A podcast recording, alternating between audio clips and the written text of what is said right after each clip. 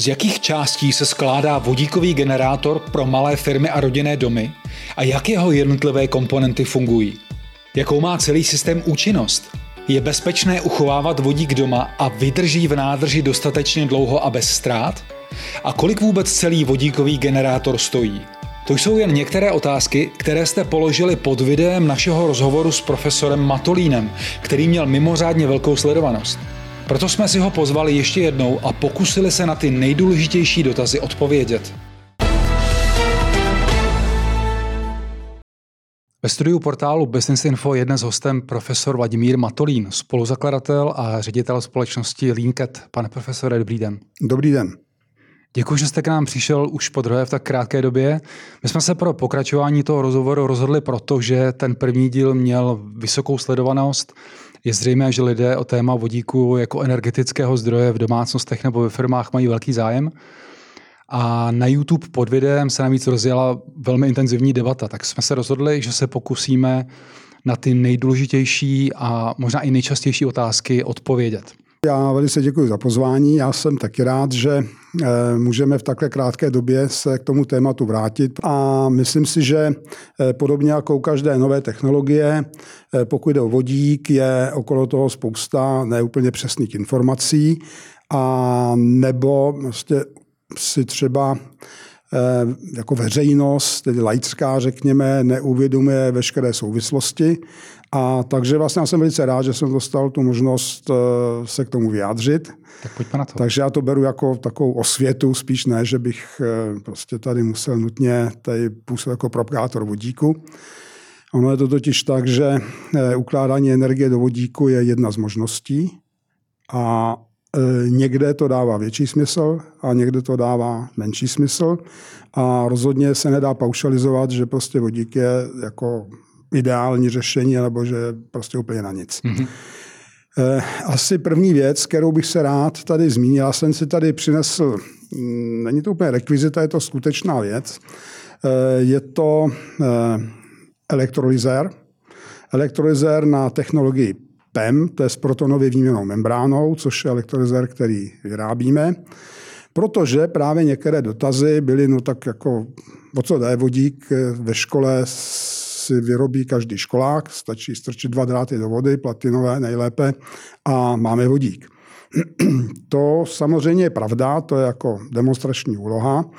Nicméně současné elektrolyzéry jsou jako poměrně jako sofistikovaná zařízení, bohužel teda nejsou levná. E, nicméně prostě ta technologie vlastně e, je přestože jako existují třeba ty pemovské elektrolyzéry i palivové články už existují třeba, já nevím, 10-15 let, tak teprve v poslední době vlastně eh, materiálové vědy, výzkum a vůbec nové materiály umožnili vlastně sestavit elektrolyzéry, které pracují s velikou efektivitou. Takže to, co tady vidíme, tady je eh, elektrolyzér je složený vlastně jako do baterie, tento 50 článků. Eh, klasicky v normálním standardním režimu tím elektrolyzérem protéká 50 A.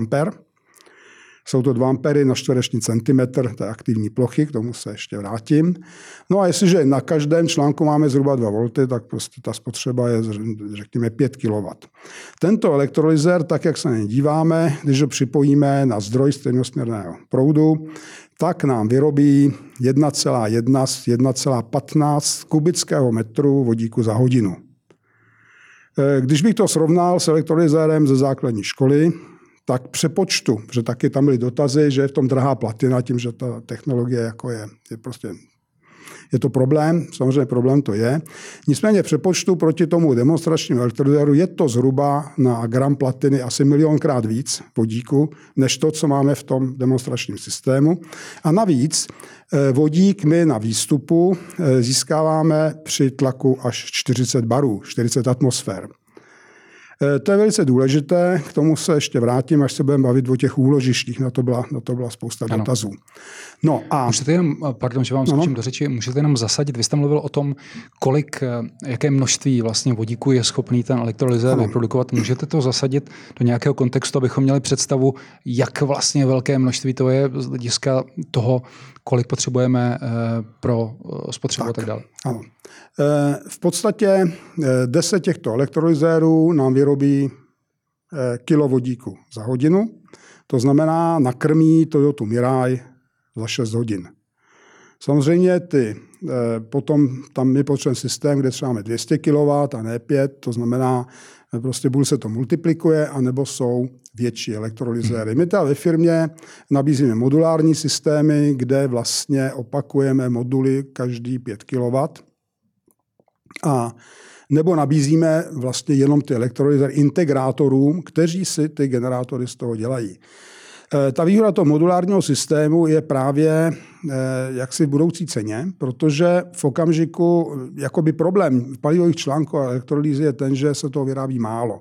To znamená, všechny vstupy, všechna výroba prostě relativně drahá a Eh, teprve, když se toho bude vyrábět víc, tak prostě ceno, ty ceny půjdou dolů. To znamená, u modulárního systému my můžeme do výrobníku vodíku třeba dát 100 modulů, ty jsou relativně malé. Každý má svoje jednočipový počítač, má svoji vlastní autonomii, vlastní řízení, vlastní bezpečnost a začínáme multiplikovat vlastně stejný systém.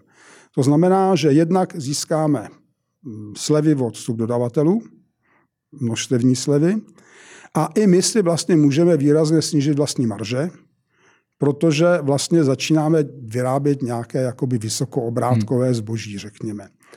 No a e, v tom elektrolyzéru ten základ je vlastně, tohle je ta membrána, která v každém je, e, pokrytá katalyzátorem, iridiem, platinou. Eh, proč je ten rozdíl mezi takovýmto, touto technologií a tou technologií dvou drátů ve vodě? Je v tom, že toto je založeno na nanotechnologiích. Protože ten katalyzátor má vlastně podobu nanoprášku, nanočástic o velikosti eh, řekněme 5 miliard tin metru. Eh, protože vlastně to, co se děje na povrchu štěpení vody, anebo vlastně potom Eh, vlastně reakce protonu s elektronem, aby se vytvořil atom vodíku a pak molekula vodíku. Eh, to je vlastně elektrochemická reakce, která probíhá na povrchu té platiny. To znamená, že my teprve v platinu rozdělíme na takhle malé částice, tak máme veliký poměr povrchu vůči objemu. Mm-hmm.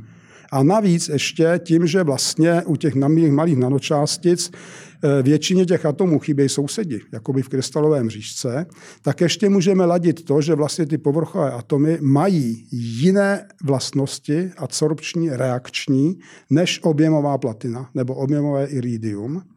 A Eh, vlastně dostáváme materiál, který popravdě řečeno ani nemá objemový ekvivalent. To je vůbec princip nanotechnologií, hmm. to slovo se hodně používá, ale málo kdo to umí vysvětlit, co vlastně, co vlastně to znamená. Jo, proč jsou to jiné materiály? Je to dané tím, že vlastně máme veliký povrch vůči objemu. Hmm. Já jsem vlastně jakoby celý život eh, se materiálový fyzik zaměřený na fyziku povrchu, čili tohle jako moje parketa. Já jsem se vlastně k tomuhle všemu dostal přes Eh, výzkum vlastně katalyzátorů, katalytických reakcí. Z nejznámější, které probíhají, máme je všichni eh, v autě, jsou třeba detoxikační katalyzátory pro výfukové plyny. Mm-hmm. Jo. Tak a ta, ta horní část elektrolyzéru. Tak, a ten elektrolyzér ovšem má nějaké ztráty. To znamená, že tento elektrolyzér nám e, má asi 80% účinnost a 20% ztrát do tepla.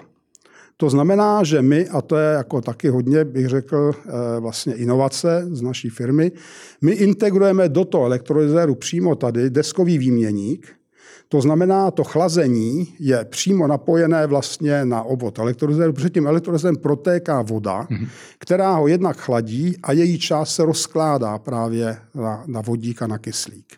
A to znamená, že my, když sem přivedeme vlastně ochladicí okruh, tak můžeme to odpadní teplo využít třeba právě v tom domě, jak jsme se bavili, mm-hmm. jako eh, vlastně v kogeneraci. Ano. To znamená, že my v tomto okamžiku se dostáváme na účinnost, která prakticky se blíží 100%. A teď už se teda půjdu k těm domům.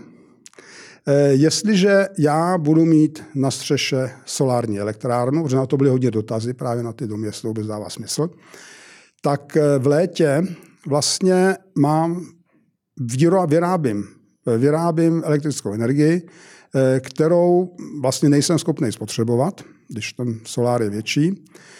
Část teda dám do baterie, abych měl energii eh, na noc, to znamená, abych mohl v noci svítit a prostě měl elektriku doma.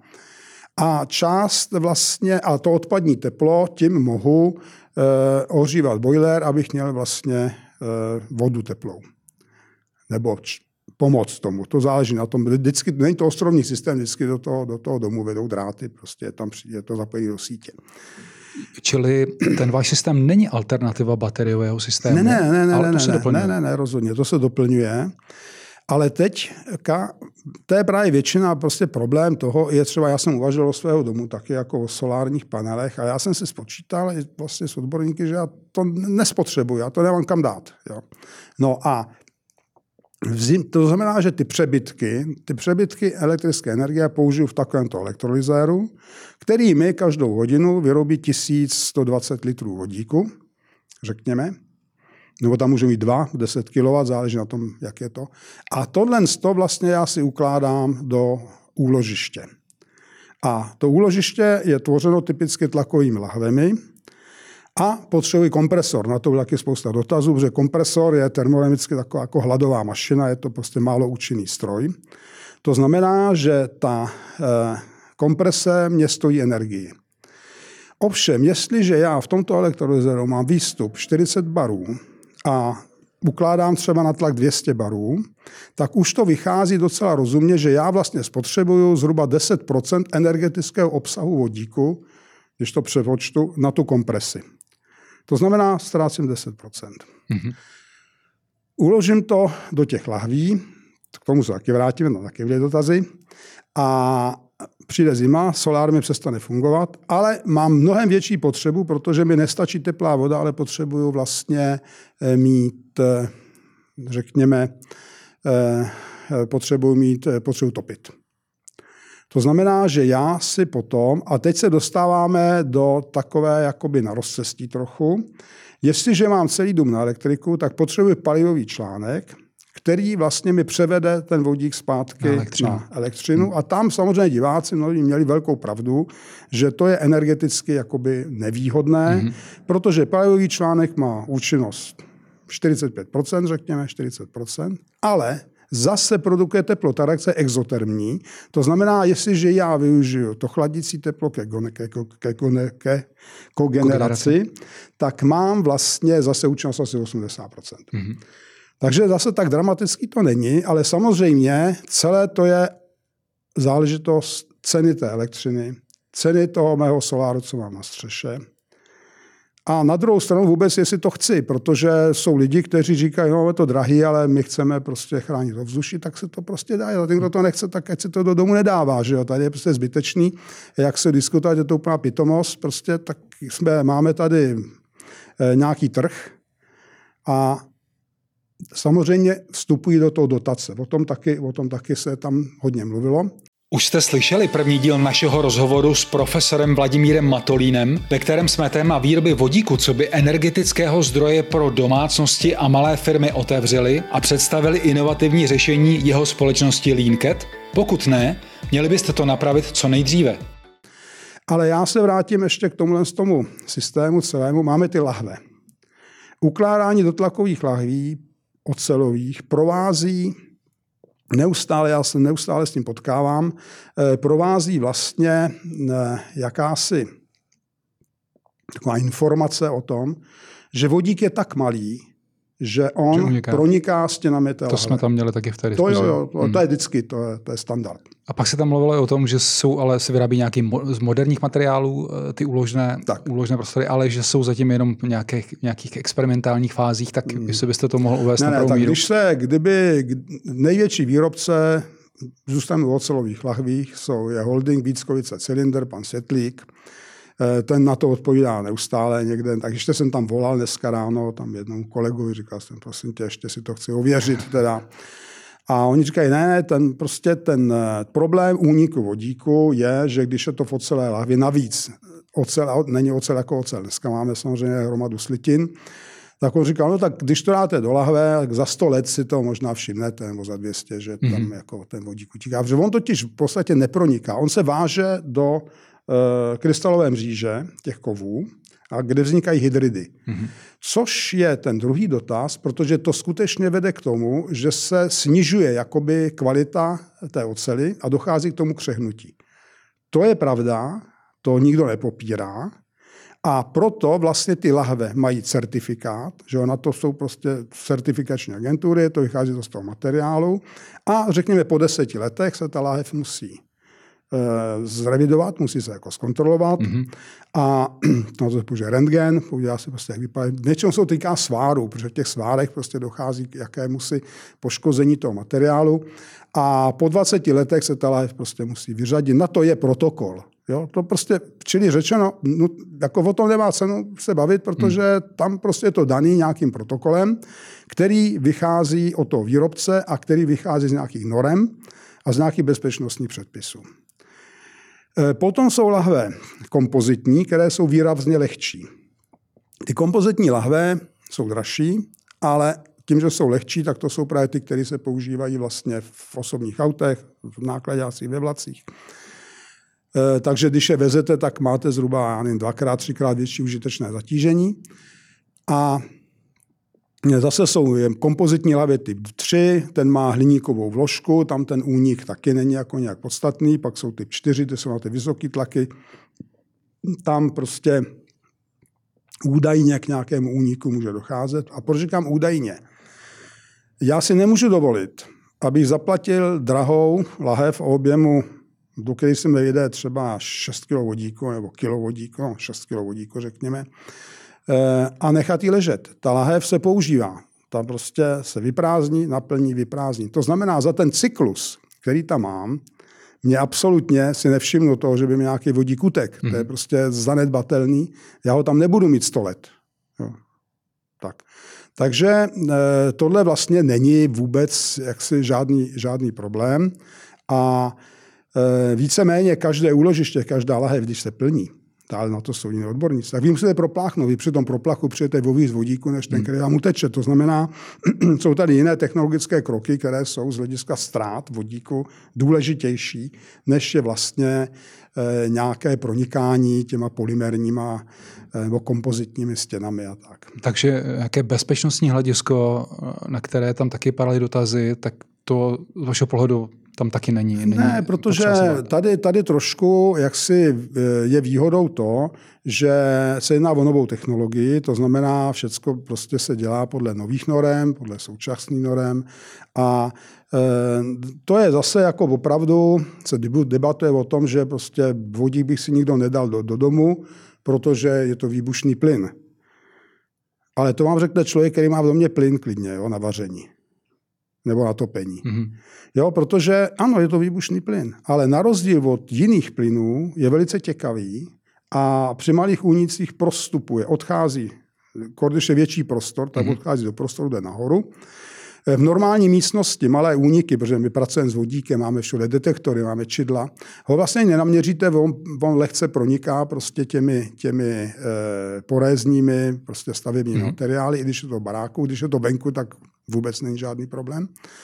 A e, navíc tím, že to silně reduktivní plyn, tak se velice dobře detekuje.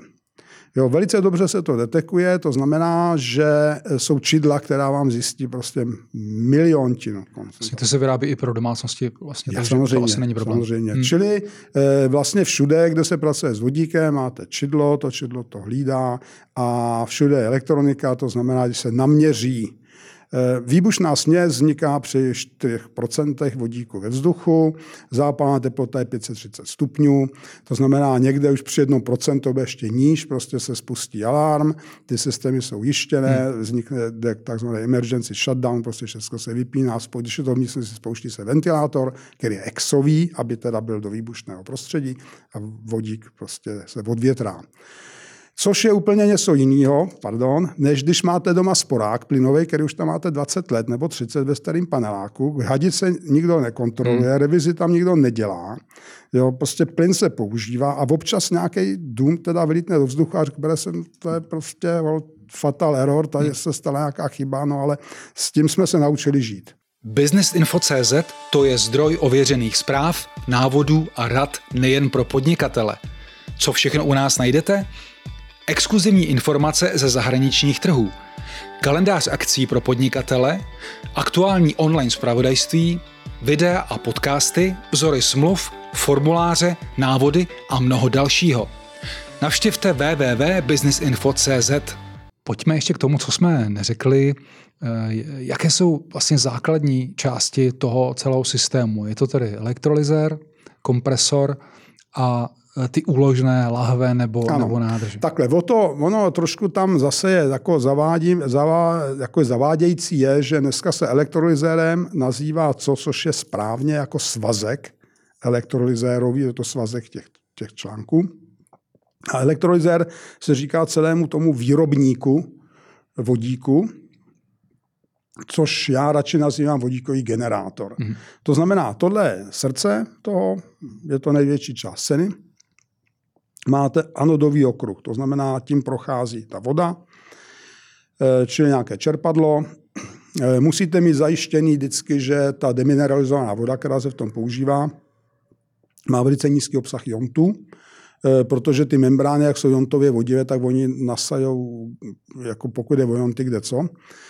Což se tam dá, prostě normální takový průtokový, říkal jsem tomu ion trap, jak to řekl, jontová past, která se stará o to, aby ta voda byla pořád v pořádku. Musíte tam mít vodivostní čidlo, které vás upozorní, že máte vyměnit jednou za půl roku nebo za rok, prostě máte vyměnit náplň. E, pak tam musíte mít nějaký tlakový čidla, nějaký flowmeter, tak a vlastně a máte systém, kde ten, eh, ta, v tom anodovém okruhu do toho jednou dírou teda jde voda, z druhé odchází voda s kyslíkem, takže máte nádobu, do které to jakoby padá jako vodopád, kyslík odchází, pouští se, ten se nepoužívá a čerpadlo to nasaje prostě zpátky na kilo vodíku, což je teda 11 eh, kubíků, potřebuju zhruba 9 kg vody, 9 litrů vody. Mm-hmm.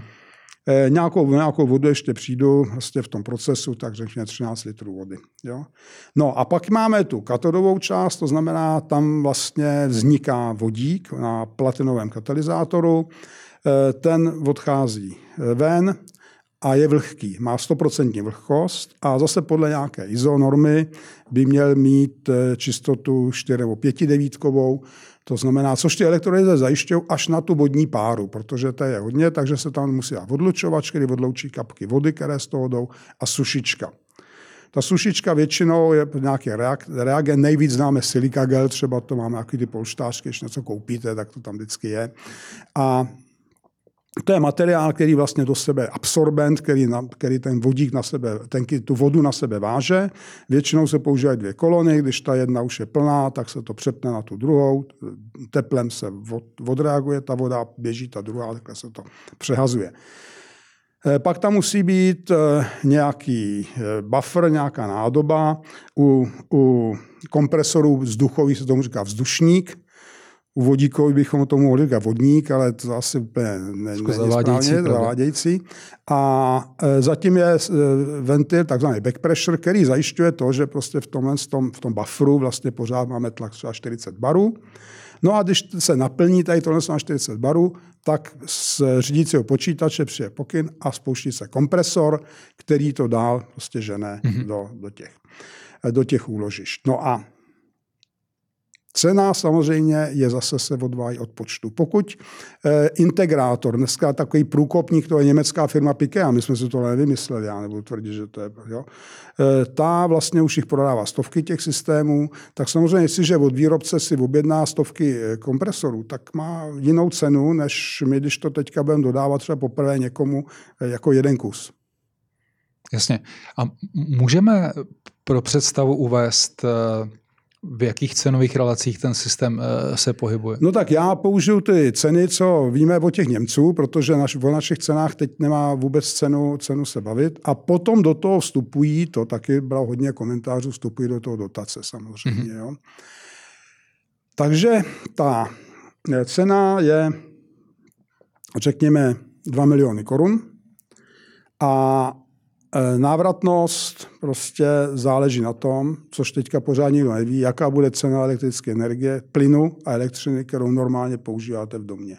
Samozřejmě, když ty ceny byly nízké, tak ta návratnost byla třeba 15 let. Eh, když ty ceny byly nejvyšší, hm, teďka, když byl problém minulý rok, tak kdyby to zůstalo tak, tak máte to zaplacení za tři roky nebo za mhm. čtyři. Mm-hmm. To je prostě to, je to co je obtížně predikovatelný a zase je to na zákazníkovi. Buď to riskne. Samozřejmě, jestliže někdo staví dům na hypotéku, tak se to nebude pořizovat, protože bude platit úrok ještě z toho zařízení. To pak nedává smysl. Jestliže někdo prostě má cash že jo, a má na to, no tak holci to tam prostě dá. Jo. No, to je, to je biznis. Eh, a když se teda vrátíme k tomu, co jste říkal před chvílí, eh, kdo vlastně přemýšlí o tom, že by si ten systém pořídil, tak eh, jestli to chápu správně, tak vy musíte mít eh, malou fotovoltaickou elektrárnu, musíte mít u toho bateriový systém a k tomu eh, ten vodíkový generátor. No. A jak to vlastně, když bych si to porovnal, jak to vlastně dneska, jaké jsou možnosti, kdybych měl čistě jenom tu fotovoltaiku s těmi bateriovými systémy, eh, funguje to tak, že to, co já v létě vyrobím, ty přebytky, které, které v létě mám, je možné, že to vlastně jako pošlo někam do sítě a v zimě si to potom zase zpátky no, vytáhnu. To samozřejmě, Když to, to to, porovnáme, tyhle, ty dva, tyhle ty dvě cesty, ty dva způsoby, tak jak, jak No to je to, to je to, co se dělá. Jo? Hmm. To je to, co se vlastně dělá, co máte dneska jinou možnost, když se to neukládáte sám. A to samozřejmě záleží na tom, jak nějaký regulátor nebo nevím kdo hmm. nastaví vlastně, kolik, za kolik to vykoupí a za kolik vlastně vám to zase prodá zpátky, když to tak řeknu. Jo? Hmm. Zatím to nevycházelo nějak zajímavě, ale je zase tlak na to, aby eh, tohle jakoby zajímavější bylo. Takže samozřejmě tady je těžko předvídat, eh, jaká skutečně bude ta návratnost. A rovnou říkám, že je to systém zajímavý, ale zrovna patří mezi ty nejvíce riskantní. V jakém smyslu? No, v tom, že se vám to prostě nemusí vrátit. Hmm. Jo? Hmm. To je, ale jsou lidi, kteří říkají, ano, my chceme něco udělat pro životní prostředí, máme na to. Taky tam firma Piqué a ty, oni, oni vlastně dodávají jenom do Rakouska, Švýcarska a Německa, mířejí na střední a vyšší třídu, tak když to porovnáme s naší třídou, tak to byla asi jen ta vyšší. Prostě není to něco, co by eh, jaksi spasilo nás v tomto okamžiku a jestli to tak vyznělo, tak ani jsem nechtěl říct, že to je prostě ten jakoby ideální systém. Je to jedna, je to jedna z aplikací. Nicméně, eh, on to prodloužil ten pravý článek, ale my máme ještě jednu možnost. Jestliže máme dům na plyn, tak my můžeme dělat takzvaný blend, to znamená, my můžeme si míchat část vodíku do plynu, který mi teče do domu, až do 30%, řekněme, ani bychom museli měnit kotele a cokoliv a prostě ho spálíme. Zase je to zelená energie, protože tím spálením vznikne voda. Trošku nám tam vadí oxidy dusíku, no ale pořád je to jako vodost čistší než pálení samotného zemního plynu. A Teď dokonce jsou vlastně takové projekty, že existují vlastně plynové motory, na vodík se vyvíjejí, že vy můžete vlastně, protože když si chcete tam dát tepelné čerpadlo, potřebujete kompresor. Ten kompresor je standardně poháněný elektromotorem, ale může být poháněný vlastně vodíkovým motorem, ale to je něco, co je budoucnost. To prostě v tomto hmm. okamžiku si nekoupíte. Ale je to prostě jako jedna z cest, ale co je nejdůležitější, co je potřeba si uvědomit, jestliže má, a pak se vrátím k těm dotacím, jestliže máme tlak na to, abychom eh, používali co nejvíc obnovitelných zdrojů, což je solární energie a větrná, což oba jsou jako nepredikovatelné zdroje, protože vy nevíte, vy, u solární víte jenom, že v noci hmm. nesvítí. To je jediná jistota, kterou máte, to už jsem možná říkal minule, jak se asi opakuju. Tak eh, tím, jak víc budete stavět vlastně ty eh, parky a větrné farmy, eh, nic jiného v podstatě teď nepřicházím v úvahu. Samozřejmě máte, někdo má vodu, Norsko má vodu, jak se, ty jsou na tom jako fajnově. No, tak musíte počítat s tím, že budete mít přebytky, které nemáte kam dát, anebo bude nedostatek. Typicky v noci, večer, setmí se. To znamená, že my musíme budovat eh, zároveň s tím, jak budeme kapacity eh, obnovitelných zdrojů, tak musíme budovat úložiště. uložení. A ten to prostě se nedá, tomu se nevyhneme. Jo? prostě bez toho to nepůjde. A vodík, eh, no a vodík se zdá, že v tomto okamžiku hmm přes ty, i přes ty problémy s tou účinností a tak, tak je vlastně eh, jaksi eh, nejlepší řešení, protože je to rychlé řešení, téměř mobilní řešení, to postavíte na poli. Jo, jako přečerpávací elektrárna je fajn, ta je největší účinnost, ale na Baltu, kde nemáte žádný kopec, tam si ji prostě nepostavíte. No a je to obrovská investice.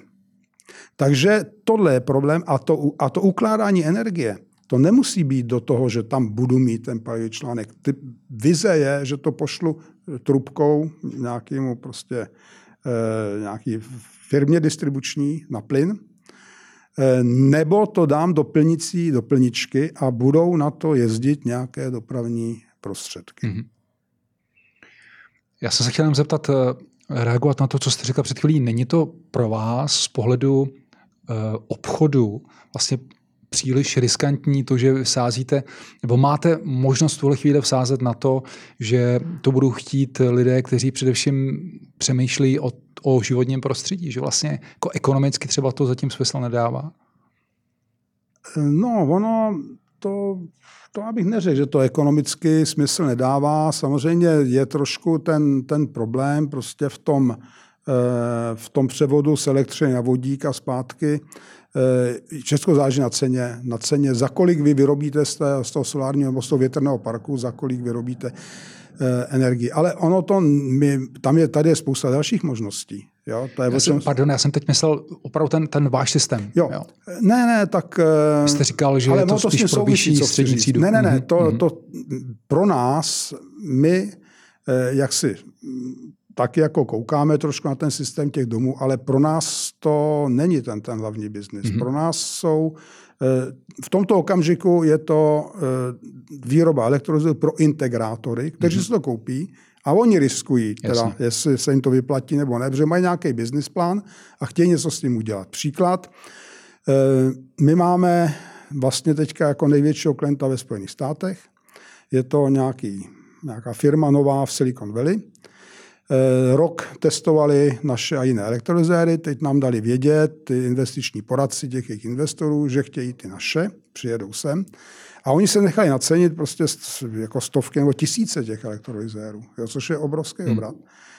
A eh, nám je pozadí úplně jako jedno, co s tím budou dělat. Jo? A navíc i našim daňovým poplatníkům může být úplně jedno, jestli jim na to americká vláda dá dotaci nebo nedá. Eh, my v podstatě 95% minimálně těchto systémů prostě exportujeme, protože v Česku Právě protože tady vlastně e, máme, ekonomicky na to nejsme tak dobře jako některé západní země, nebo většina z nich, tak e, samozřejmě my, kdybychom se orientovali na český trh, tak to nedává vůbec smysl. Hmm, rozumím. Ještě jsem se chtěl zeptat, eh, to myslím, že byl taky dotaz, který tam několikrát padal, a to jsou eh, nároky na prostor, vlastně na umístění toho, toho systému. Tak eh, předpokládám, že tam asi největší budou t, ta úložiště. No ne, tak kdybychom, kdybychom se podívali na ty, na ty domy, teda třeba rezidenční, tak to, co dáte do nějaké technické místnosti, hmm. zabere dvakrát jeden metr. Jsou to prostě nějaké tři menší skříně vedle sebe. A to, co máte venku, tam je kompresor a ty lahve, tak to vám taky zabere asi dvakrát jeden metr.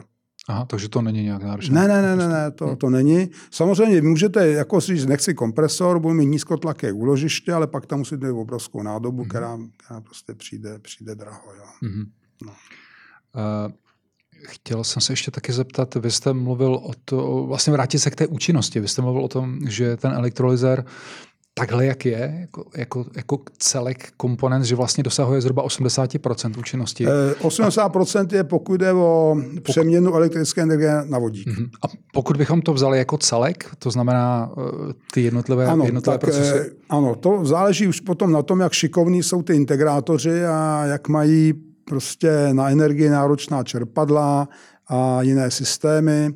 Takže e, pohybuje se to mezi od 50 do 65% U nás v tom projektu, teda už toho generátoru modulárního, eh, nám to vychází nějakých 67 mm-hmm.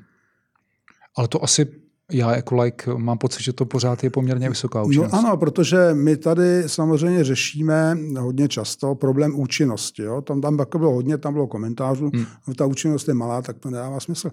Eh, účinnost spalovacího auta na benzín je 20%, hmm. 25%. A nikdo to neřeší. Hmm. Jo, když vezmete obsah, energetický obsah toho paliva a to, co vlastně z toho dostanete, když to auto jede, samozřejmě prostě máte obrovský radiátor, větrák, většinu energie maříte hmm. prostě v chladičem, že jo?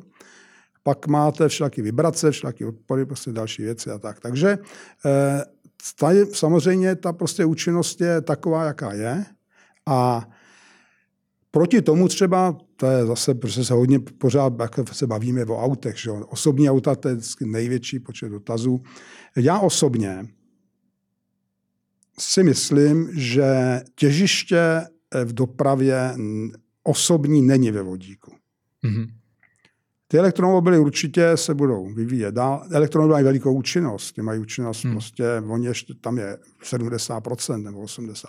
Nicméně to v okamžiku, kdy, kdy teda ovšem jako nemáte problém třeba s klimatizací a tak. A, no ale dobře, mají vysokou účinnost.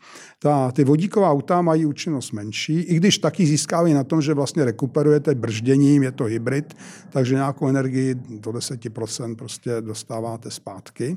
Ale e, zákazník v tomto okamžiku zase vůbec nemá smysl si říkat, co bude za 10 let. To prostě nikdo neví, já to nevím. Jo, nikdo to neví. Takže tady nebudu tady jako dělat uh, nějakou vědmu, která bude říkat to. No, to jsou politici, ty vědějí, co bude v roce 30 a 35 a co bude v Evropě v roce 50. Jo. Tak a tam vlastně uh, v tomto, když se podíváme na současný stav technologií, tak smysl používat vodík je v užitkových vozidlech, protože to jsou autobusy, nákladní auta, a vlaky. Vlaky, takový ty malý regionální, co nahradí ty, mhm. ty diesel soupravy. Tam, kde nejsou elektrifikované tratě, kde je elektrifikovaná trať, tak samozřejmě tam nemá smysl jezdit na vodík. A e, to proto, protože zatím vlastně ta hmotnostní hustota energie u baterek je pořád jako nevyhovující. Jo. To znamená, že e, ten, ten trailer nějaký prostě máluje tisíc kilometrů a vést 40 tun prostě na tobě vezem ty baterky. Hmm. A bylo to šíleně drahý. E, další věc je, že samozřejmě na konci by museli megawatovou nabíječku, aby se mohl otočit během několika hodin a jít zpátky, jo, když jede tamhle někam do Holandska nebo co já vím, do Španělska. Jo. No, to nedojel. No, takže tam prostě zatím, a zatím, já říkám zatím, jo, tam zatím je e, pořád e, se počítá s vodíkem. Eh, výhoda je, tak nevýhoda osobní auto, automobilu je, že to slepice vejce problém. My nemáme auta, protože nejsou plnící stanice a nejsou plnící hmm. stanice, hmm. není co plnit. Takže dokud do toho státy nestrče nějaký peníze, tak tohle se nezmění, protože ty plnící stanice jsou drahé. Eh, když se ovšem bavíme o třeba nákladní dopravě nebo vysokozvěžných vozících nebo o užitkových vozidlech, tak tam máte neveřejnou plničku. To si prostě ten majitel si to tam nějak postaví, postaví si jiné solár na střechy si dá, aby to nemusel jako vozit a začíná to dávat podstatně, podstatně větší, větší smysl. Ale zase strašné zjednodušení je, tak říkat, no tak máme elektriku, vodík, zpátky elektriku. My máme, je ve vývoji je mnoho dalších systémů, jak vlastně využít eh, vodík. Eh, jsou ve vývoji tzv. vysokoteplotní elektrolyzéry, my se taky ve, v VŠKT podíváme na jednom projektu. V tom vysokoteplotním elektrolyzéru vy vlastně Eh, můžete vyrobit takzvaný syngas, můžete prostě vyrobit eh, z metanu, ze zemního plynu, můžete udělat prostě eh, CO, můžete udělat vodík a vlastně vyrobit něco, vlastně jako by syntetické palivo, anebo vůbec syntetická paliva. Když máte vodík, můžete udělat syntetické palivo. Dneska je to drahé, ale můžete zachovat spalovací motory. Jo? Mm-hmm.